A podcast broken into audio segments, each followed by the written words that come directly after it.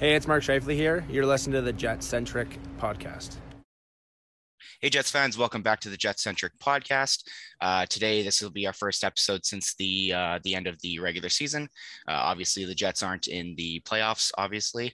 So we're just going to kind of talk about how the season kind of went, get into the more recent news. And of course, I have on a fantastic guest here. I've got Sean Reynolds from Sportsnet, as well as the Kenny and Rennie Show. Before I say hi, I have to apologize. I don't have any headband music. I don't got any of the best music in the biz for you. I've got the headband. There you go. How are you doing today, buddy? I'm doing great, Brady. It's nice to put a face with the voice. We've chatted before. Mm-hmm. Obviously the Jets season didn't go as hoped. We had analysts saying things like, maybe the best team in Canada. We look towards today, and of course, we're not in the playoffs. Things didn't go as we thought it would. Can I just get your take on the season, where things might have gone wrong? Just give your take. Yeah, I know at the beginning there, I'm not sure that I had them as the best team in Canada, but I thought that they were going to finish. I thought it was going to be a battle between them and the Edmonton Oilers for about third place in the Western Conference. So I'm definitely not one of the people who saw this coming. I can't really think of any analysts who saw this coming. I know there was a number of analysts and pundits who thought that they were going to win the Stanley Cup, some big names and some big voices. Clearly that didn't happen. I didn't see this coming. I thought they were far too talented of a roster to have missed the playoffs. I still believe that. But I do think that some of the issues that have been, I don't want to say plaguing this team, but have been part of this team for a long time, that kind of led to them, maybe underachieving in 2019 from what we saw, and not being able to kind of get back to that perch that we all expected them to sit on for quite a long time after 2018, kind of reared their heads this year. It feels like it was one of these situations where, those issues weren't taken care of and they finally caught up with the Winnipeg Jets. And it sure sounds like that's what the players were saying as the season went out. To me, maybe the most fascinating turn, other than the fact that a very talented roster that probably should have made the playoffs didn't make the playoffs, was that this organization that has been so tight-lipped for so long and did not like to talk about its issues, and I would argue almost ignored their issues, finally started talking about them and pointing them out and shining a spotlight on it. And I'm a big believer that you can't solve your problems unless you point them out and say that you're going to address them. And if I had a major criticism of the Winnipeg Jets over the last number of years, and I've been on the record as saying this, I think that they've, to a degree, hidden from a lot of those issues. So if I'm a Jets fan and I want to have hope for next year, the hope that I have is that this is an organization that at least a number of people within that organization, a lot of them the players of the present and the future, seem to be the ones pushing that issue and driving the bus on, saying there are problems and we need to fix those problems. For sure. Yeah. The one thing to be optimistic about is that you can actually see that those problems are now being aired out. They're not being swept under the rug anymore. And it seems like this offseason is a pretty big turning point for the Jets. Whether that be, obviously coaching is the biggest one that we all point to, finally getting a new voice in the room to get a full season in. When it comes to the coaching, they a few weeks ago they mentioned that Dave Lowry and his assistants were likely not going to be coming back next year, but of course then they added in the weird connotation that they'll be able to interview for their jobs again, which is kind of weird in my opinion. But what do you expect for this next year? I mean, obviously we can get into the candidates of who could potentially be the ones, but what kind of went wrong, you think, with Lowry? Do you think it has to do with more, not getting a full season in? Do you think if he were to return next year, I personally think that's unlikely, but if that happened, do you think that, we should give him the benefit of the doubt? Is it just, not having a full season? Or do you think that, in order for this team to move forward, they really need a cleaning of in-house? Well, I don't know what you saw, Brady. What I saw was a continuation of Paul Maurice's philosophies in Dave Lowry. Now, I don't think that means that Dave Lowry is the same kind of coach as Paul Maurice, but I do think that, and I've said it in the past, it felt to me like the ghost of Paul Maurice continued to coach this team. I think there were certain things that Dave Lowry tried to change. He tried to instill. I think he tried to create a little bit more accountability. I think there was a lot of younger players that at times, I think it was a pattern sometimes under Paul Maurice, that younger players would kind of prove themselves. And in other organizations, people would have said they've shown something. Yep. Let's keep rolling out the opportunities to see how far they could take it. And I think there were a lot of scenarios under which some of those young players would show something. And then, you know, another player would come back from injury or for whatever reason, those opportunities would stop and it would be like, back to the line with you. And I think that that's frustrating. It's hard to grow off of. I think Dave tried to address that. But the one thing about this is I don't think we got a true look at what kind of coach Dave Lowry is and would have been, because he continued under the philosophies of Paul Maurice. And I think that it was an organizational idea that what they were going to do is they were just going to try and right the ship. I mean, let's keep in mind, this team had its best start since it came back to Winnipeg at the beginning of this year. So I think they just kept trying to recapture what they thought was already there and that they didn't need to tear things down and rebuild the way that we saw them do to a degree in Edmonton, definitely in Vancouver. So I don't think we got a true understanding or a true look at what Dave Lowry could do. But my take on the entire thing is, when you're an interim coach, either you come in and you get that organization turned around or it doesn't happen. And I think you are bang on with your idea that it's weird how they've handled this. I think it's insanely weird. The analogy that I've used is you don't go home to your wife or your husband and say, hey, you know what?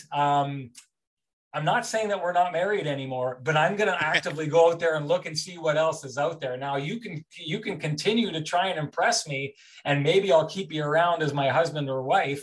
But I'm out there looking, just so you know. I don't think it's the way to handle it. But one of the reasons I do think they're doing it is we know True North has a lot of belief in their system, their guys. And so I think that what they're doing is they're leaving the option open that if you can't go out and get a Barry Trotz or take a big swing with someone who comes in and entirely kind of changes the philosophy of the organization, which I think this organization desperately needs. But they could go to a situation where they go get Pascal Vincent, who is a phenomenal coach. And the Jets feel like they have really brought up in their system. They know him. They know exactly what they're getting.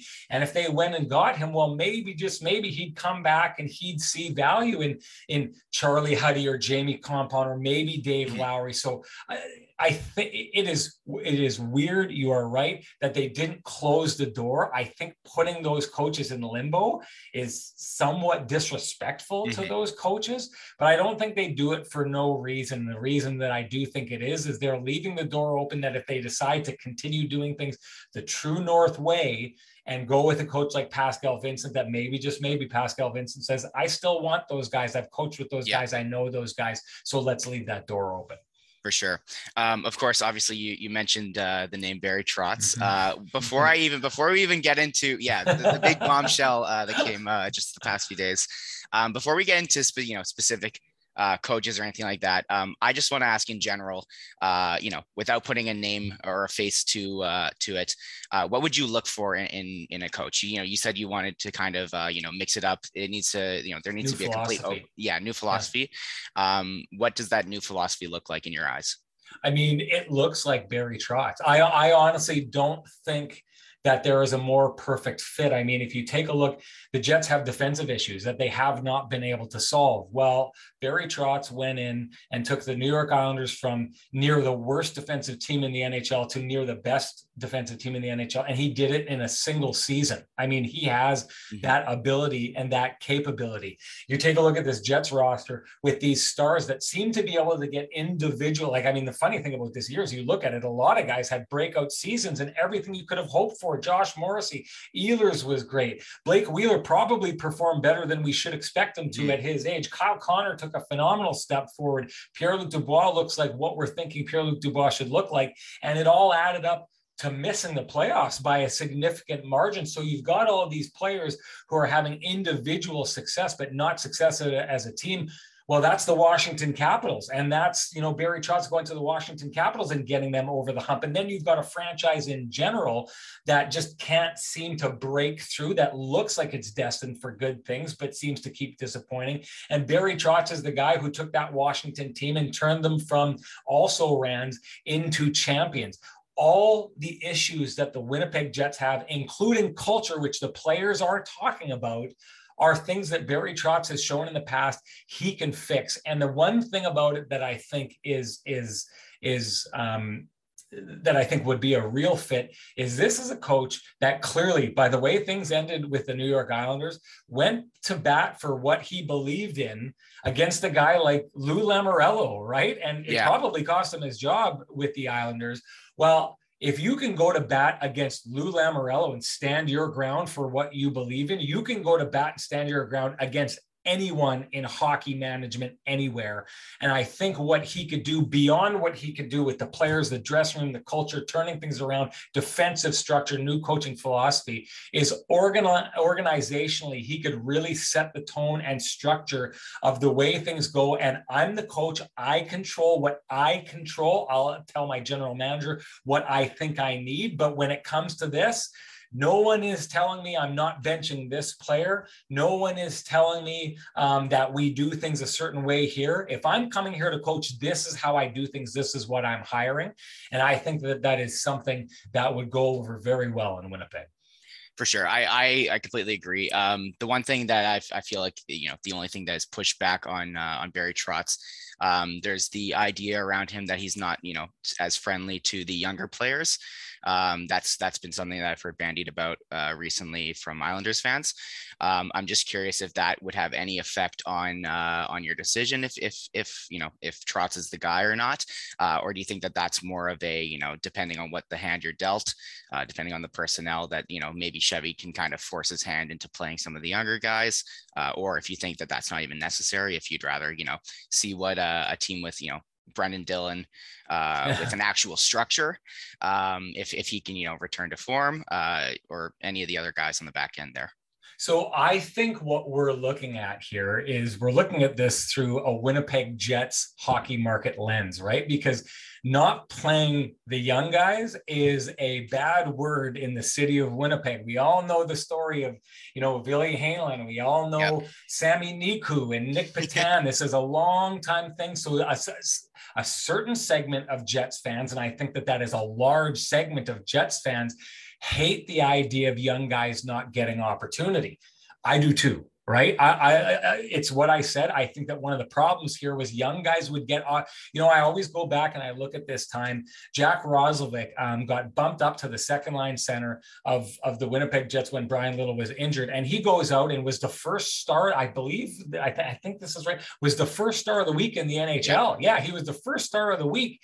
And then what happened was Brian Little came back. Now, I'm not saying that he should have in that moment supplanted Brian Little and everything should have moved on like that. But what I am saying is there needed to be an effort to try and keep that momentum going and help Jack Roslovic define himself in his head, capture that moment and be like, when you're at your best, you're the best player in the NHL for a little stretch of time. Now, no, we're not saying you're the best player in the NHL, but let's take that idea and try and lock it in his head and turn him into something greater than maybe even he can be, right? So I'm totally on board with that.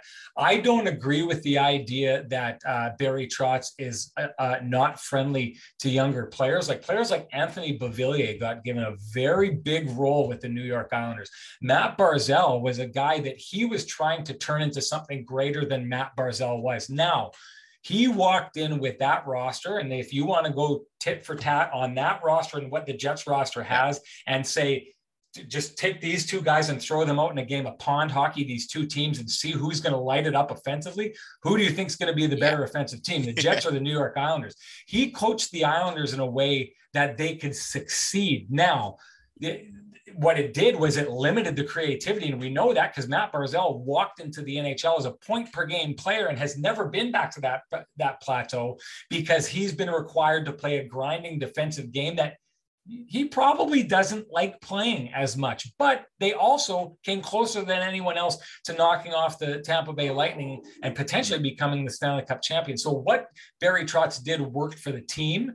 It may not have worked for the individual. So what I'll say is I do think that he had a way of instilling defensive responsibility in players like, Backstrom, Ovechkin, and guys like that, and having them maintain being really good offensive players, but adding some defensive structure to their game, which the Jets desperately need with their stars. I don't think he's anti-young player. I think the situation called for him to be hard on young players in a way that they could have team success. And I'll say this right now, and every Winnipeg Jets fan should feel this way as well. I want a coach who's going to have a team first mentality over the individual, because we've seen what individual success has translated to in Winnipeg, and it hasn't translated to team success. For sure. And I guess with that, I think we were on the same page. Like Trotz is ideal. Like it's kind of hilarious throughout the entire season. We're always joking, Islanders get off to that shaky start, having to be on the road for 2 months or whatever it was. And everyone's licking their chops here, just going, we can get Barry Trotz maybe. And of course that was always just a fever dream, but it's crazy to come to this day and see that that's actually a possibility. And, hearing all the analysts be like, if I'm the Jets, you gotta put everything towards getting that guy. As far as the team goes, I mean, obviously that, like I said, it's a pretty transitional kind of time in the Jets. Obviously we got Pierre-Luc Dubois, who's up for RFA. We've got Scheifele coming out with his maybe I don't want to be here kind of thing, but then he's walked it back in the past a little bit, saying, he didn't request for a trade. I think Scheifele is the guy I want to talk about first. With him, would you say that, it's kind of weird for your top center who's been given kind of every opportunity to succeed when he's got, 2 years left on his contract still, to be kind of going, maybe I got to do what's best for me here and not really come back. What's your opinion on, on Scheifele? Is the door kind of closed there? Is he a guy that you would, probably want to move out at the end of the season just because, it's not really working? You got to maybe move that money towards Pierre-Luc Dubois. You maybe get a big haul for him. Or is he a guy that you go, I want to run it back one more year under a new voice and see if we can really get, because for me, with the whole defensive side of things with Scheifele there, I don't think it's a lack of skill. I think it's purely a lack of effort and a lack of accountability throughout this few years. I remember seeing a Murat article where he was talking about, they wouldn't even show defensive video or defensive tape to the top line. They wouldn't, go, okay, this is the thing you guys need to improve on. They would just kind of let them do their thing. I just want more your opinion on a guy like Scheifele, where you're at with him. Should we bring him back? Should we be, trying to get a big haul for him? He's 29, 2 years left. What's your thoughts? Yeah, when you say he's been given every opportunity to succeed, I would argue that the one opportunity that he wasn't given to succeed is having an organizational culture that demanded accountability from him, which can be a powerful learning agent, right? And people who know me and have listened to me are going to be sick of this example, but I trot it out all the time because it's such a good example. I was covering the Blues in the second round after they knocked off the Winnipeg Jets. They were playing Dallas, and in that series, Ryan O'Reilly, who ends up winning the Conn Smythe Trophy as the playoff MVP, a lot of people don't remember this, he got moved down to the fourth line because Craig Berube had thought that his attitude and that his effort level was not very good. And you got to understand, Brady, I'm used to covering the Jets, and I come from this world where there is no way in hell Wheeler or Scheifele, after poor effort, are going to be benched or moved down the line. I mean, they were getting first line minutes. They were getting, whatever opportunity that, to your point, to go out to the ice and make something happen. And that was never happening. And I wasn't baffled by it because I've watched enough hockey to know that certain coaches call for accountability, but this seemed almost dangerous to me, because I would argue maybe the feeling in Winnipeg was you don't bench Blake Wheeler or Mark Scheifele, because then you could lose those guys, in the room, and that could be problematic. Craig Berube said to me, look, I win either way by moving him to the fourth line, because either if he's going to give me that effort, he's in a spot where it costs this team less and he's not going to hurt us as much, or he's going to put in an effort to work his way back up the lineup. So either way I win. There is no negative to bench it and to moving a star player down that lineup. And I just thought to myself, the response from Ryan O'Reilly is to turn his game around and go help that team win a Stanley Cup.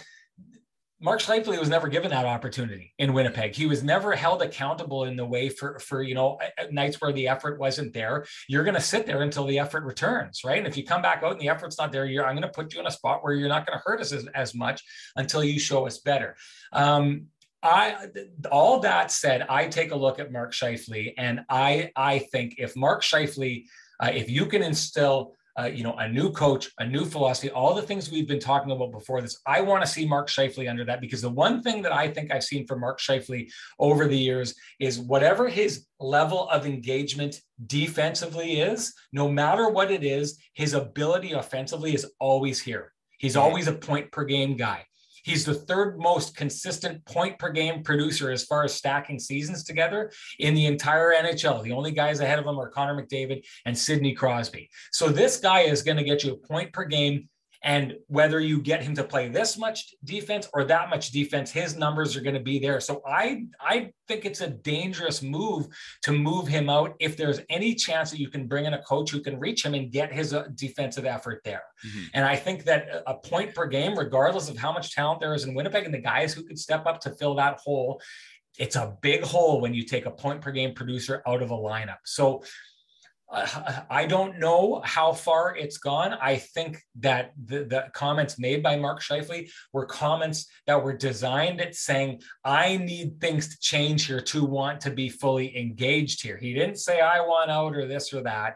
But he said enough that he easily could have, like if he wanted to be traded, there's not that big of a difference saying I got to contemplate my future and whether I want to be here, as opposed to saying I don't want to be here. So to me, he's leaving the door open that he wants to stay. So if you can get the proper structure in, if you can get the proper accountability in, if you can get someone who can get buy-in from him, Mark Scheifele, I still think is a phenomenally dangerous player. I don't think he's ever going to be Patrice Bergeron. I don't think you should try and make him that. I think you should try and make the team around him to cover that off.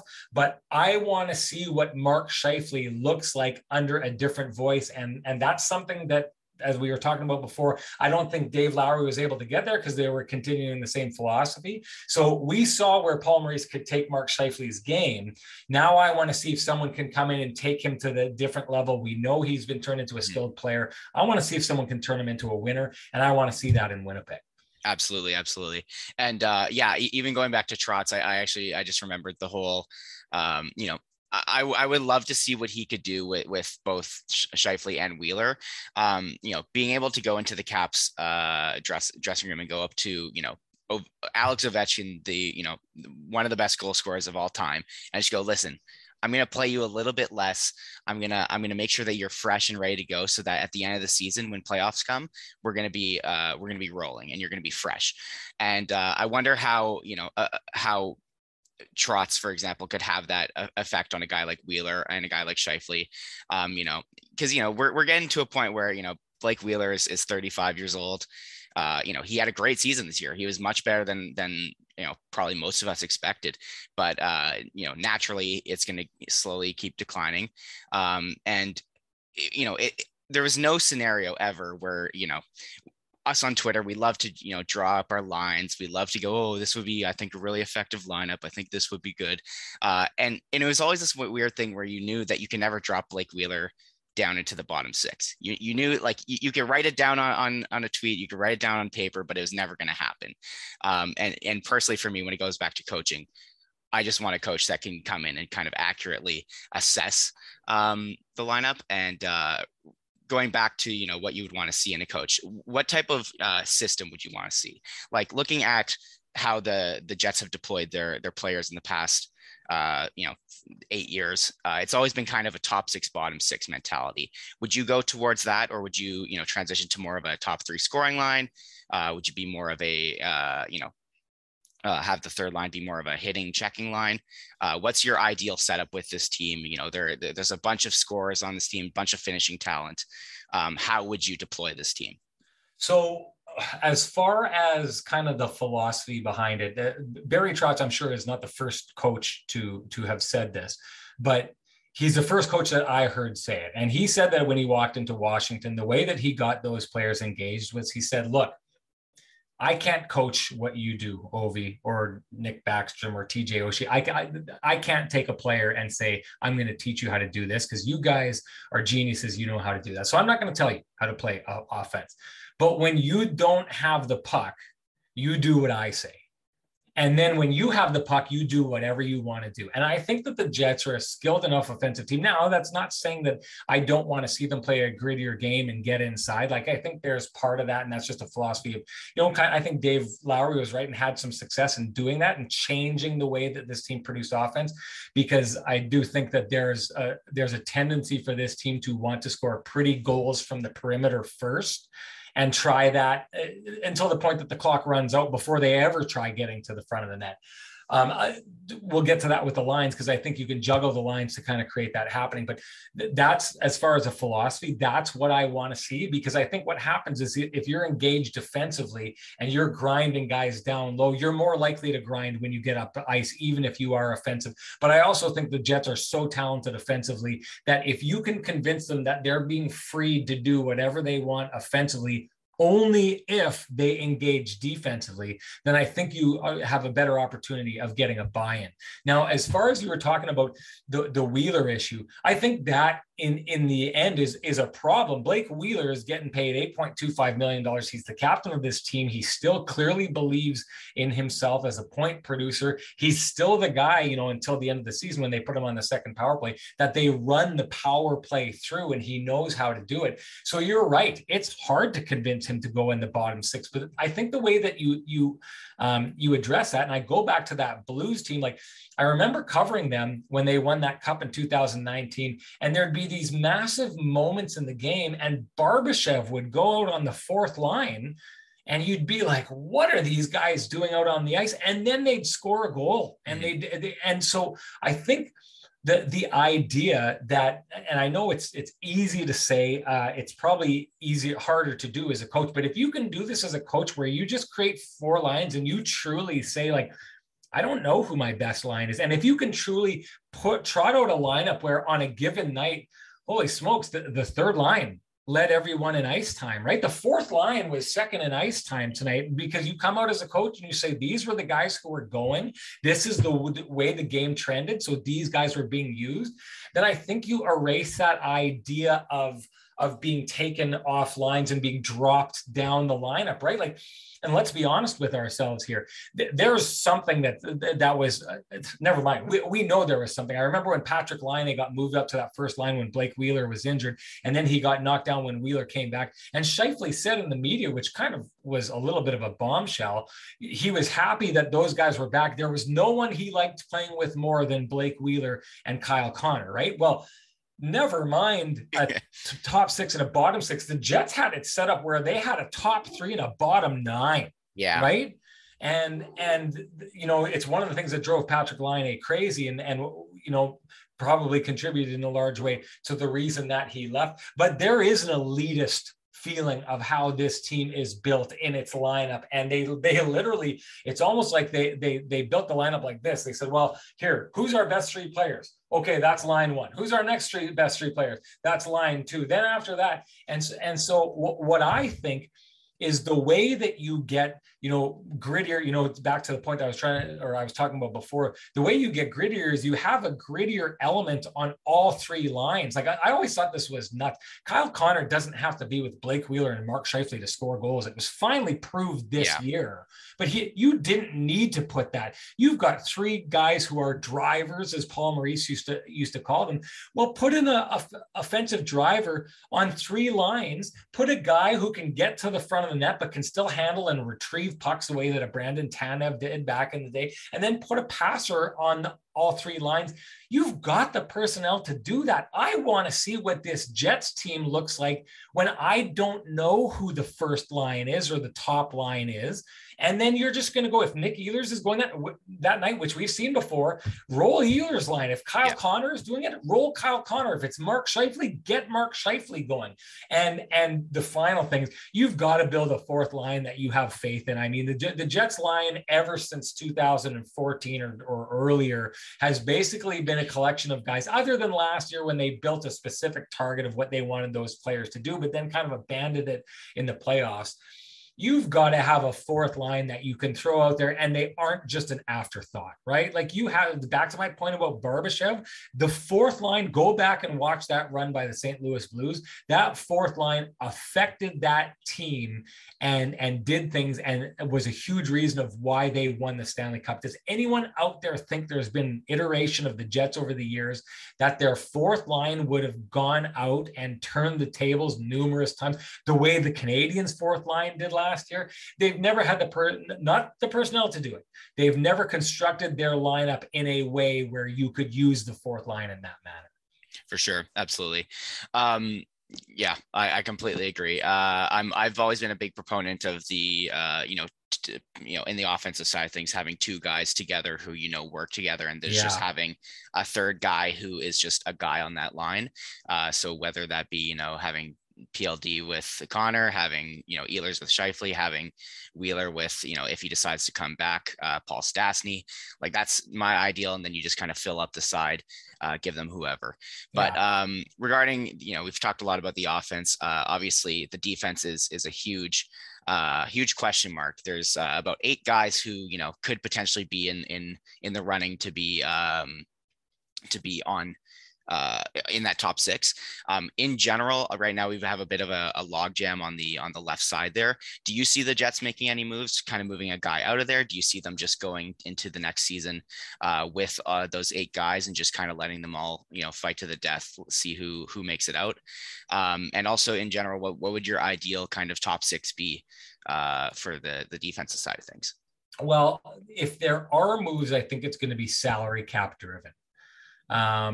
Because I think that the one issue that I have when I look at the Jets defense is the way that it's constructed. I think Josh Morrissey is one of the best 1A or best number 2, 1B or best number 2 defenseman in the league. I think he's great, but really good defenses are built around one guy who's a horse who can just go all night long. In the playoffs, you can get him to play 35 minutes. You go and look over. I mean, take a look at what Chris Pronger during his career was able to do to teams, because you could put him on any defense, and he's here and he's playing 35 minutes a night in the playoffs, and he's impossible to play against, and he can add to it offensively, and he affects the game every time he's out there. And then every other guy just moves down a notch and then just fits right into the right spot. And you don't need them a lot because you've got one guy who's logging, over a quarter of the ice time you need from defense. So you can kind of throw everyone in there. So the trick for me with the Winnipeg Jets defense is, without that guy, you just kind of have guys competing for the same thing. So there's going to be a lot of your viewers who are going to be, who are going to be upset with me for saying this, but I honestly don't think, I think it's a little bit of a pointless argument to say, let's get Brendan Dillon out of there and get, Ville Heinola into that lineup or that spot. Do I think the Jets could be better if you tried those things? I think it's possible. I think it's crazy that they haven't been trying that and trying to see, we haven't seen enough from these players, even Samberg, as good as he's been, we haven't seen enough from them to know that those guys will walk in and have an impact in 82 games next year. So, and that's a problem. That's not a problem on those players. That's a problem that the organization hasn't given enough opportunity for those guys. But I do understand the idea that if you're taking Nate Schmidt out of the lineup, if you're trading him and putting Ville Heinola in the lineup, maybe the Jets are better. Maybe they're a little bit worse. And I could live with that because he's a young player who's going to get better. But I think the decisions that the Jets have to make are ones where the replacements that you would be making don't take the team from here and move it to here. They maybe take the team and move it to here or move it to there. So to me, the argument about it is one that I just don't think it has a huge effect, but it could have a huge effect if you take a guy like Schmidt and move him, free up that salary, take a player like Samberg and put him in, and you save all that money and you don't have that much of a drop-off. And then you find creative ways, and maybe it's moving high-end talent on the top of your lineup and trying to land that guy. But I honestly think that until the Jets land a true stud number one defenseman, this is an argument that we're just going to have over and over and over again. The idea of replacing this guy, how much better do you get? I just don't think there's a lot of it until you get that one guy who affects the team in a way true number one guys do. So I hope it doesn't sound like I'm dodging your question. I want to see a lot of Samberg. I want to see a lot of Ville Heinola. I think that it's at the stage where it's time for them to be given an opportunity, and guys probably have to move to do that. But I don't think they make that move just to say, we're moving this guy and we're trying this guy instead of that guy. I think those moves get driven and can help the team if it frees up salary in order for the Jets to try different things. Mm-hmm. And it's interesting to see, because, you know, while we look at the entire season has been a bit of a, you know, a letdown, and, you know, the makeover on D over the offseason was a big thing. And, you know, of course it didn't end up working out for the Jets, but it still brought a lot of clarity to the situation, both in the sense of, we kind of know that, you know, we can, you know, having these Band-Aid patches of throwing, you know, Brendan Dillon, Nate Schmidt into the lineup, you know, helps, but it's not going to be, you know, it's not what the be all end all to fix, you know, the actual problem that the Jets have. But then also, you know, another positive thing we can glean from it is Josh Morrissey had a fantastic return to form. And I think just having, you know, a couple other guys who were able to, you know, take a bit of the time and have a bit of the responsibility taken off of Josh Morrissey. I mean, 'cause he had to do pretty much everything over the past 2 years. So it is good to see at least that there is, you know, there was some improvement with adding those two guys. But regardless, moving forward, though, looking at the Jets, I mean, there's not a lot of, you know, automatic change that is necessarily going to happen. There's only really 3 or 4 guys who are going to be UFAs this year. You know, that being Paul Stastny, you know, Zach Sanford, who we traded for, Adam Brooks, and then I believe Comrie also is a UFA. Yeah. Of those guys, you know, are there any guys that you're looking at and going, we, you know, absolutely need to get him back? You know, I would like to have him back, you know, if we can, if the money's right. You know, of those guys I mentioned there, who is on your wish list to return? And if none of them, is there anyone you're eyeing up? Well, I don't think, like, I honestly don't think they need any of those guys.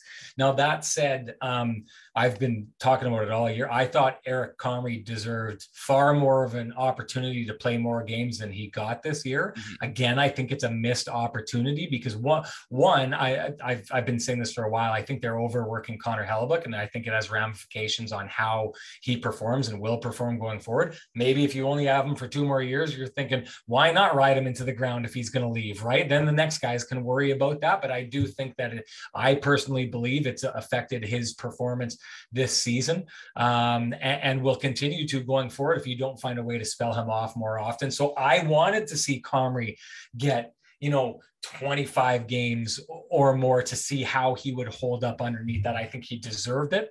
You know, but maybe by playing him as little as you did, and the fact that, you know, he's been to other places, didn't get an opportunity, maybe the Winnipeg Jets are the only team that is looking at this player and saying, and so maybe you've kept his costs down and his value down, and then you go get him back. So would I like to see him back for the right number? Most definitely. I think he deserves an opportunity. Let's hope that if they do bring him back, he gets that opportunity.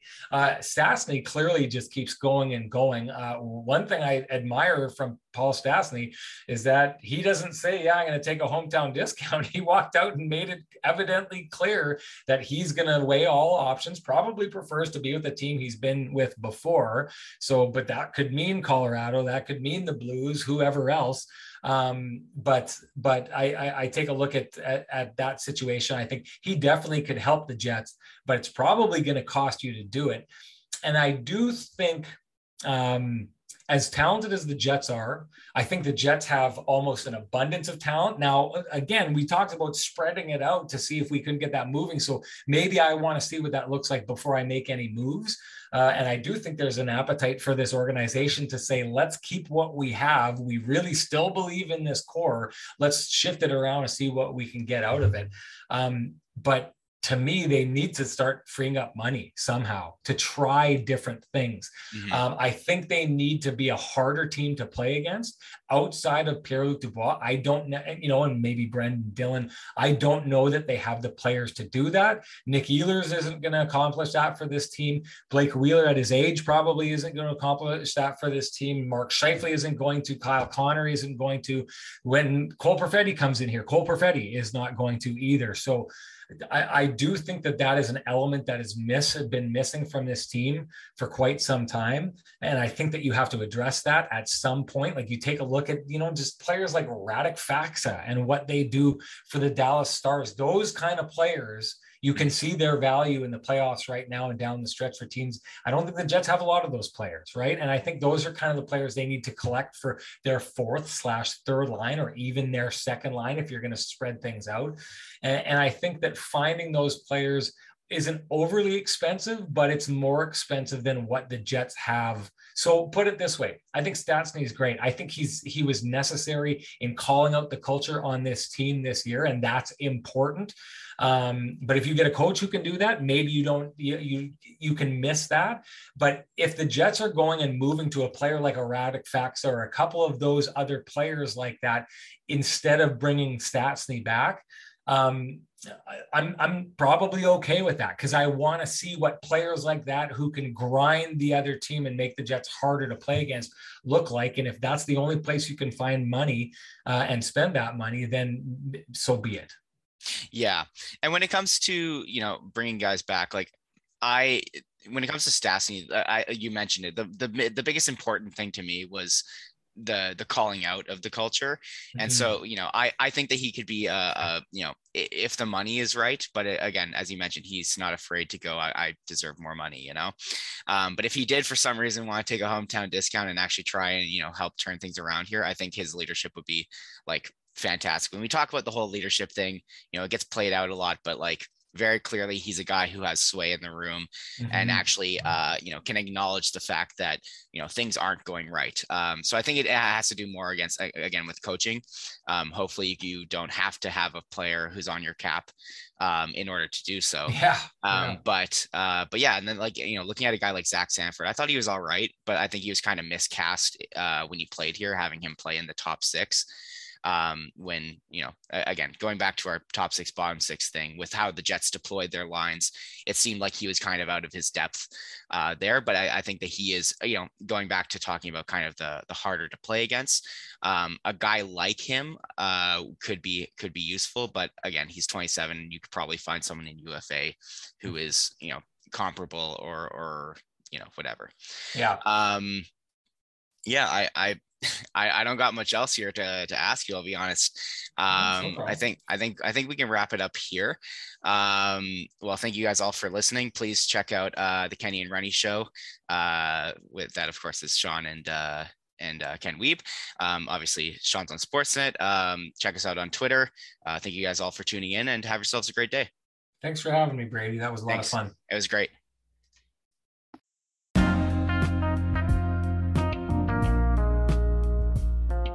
I'm Kurt Kielbach, and thank you for listening to the Jetcentric broadcast.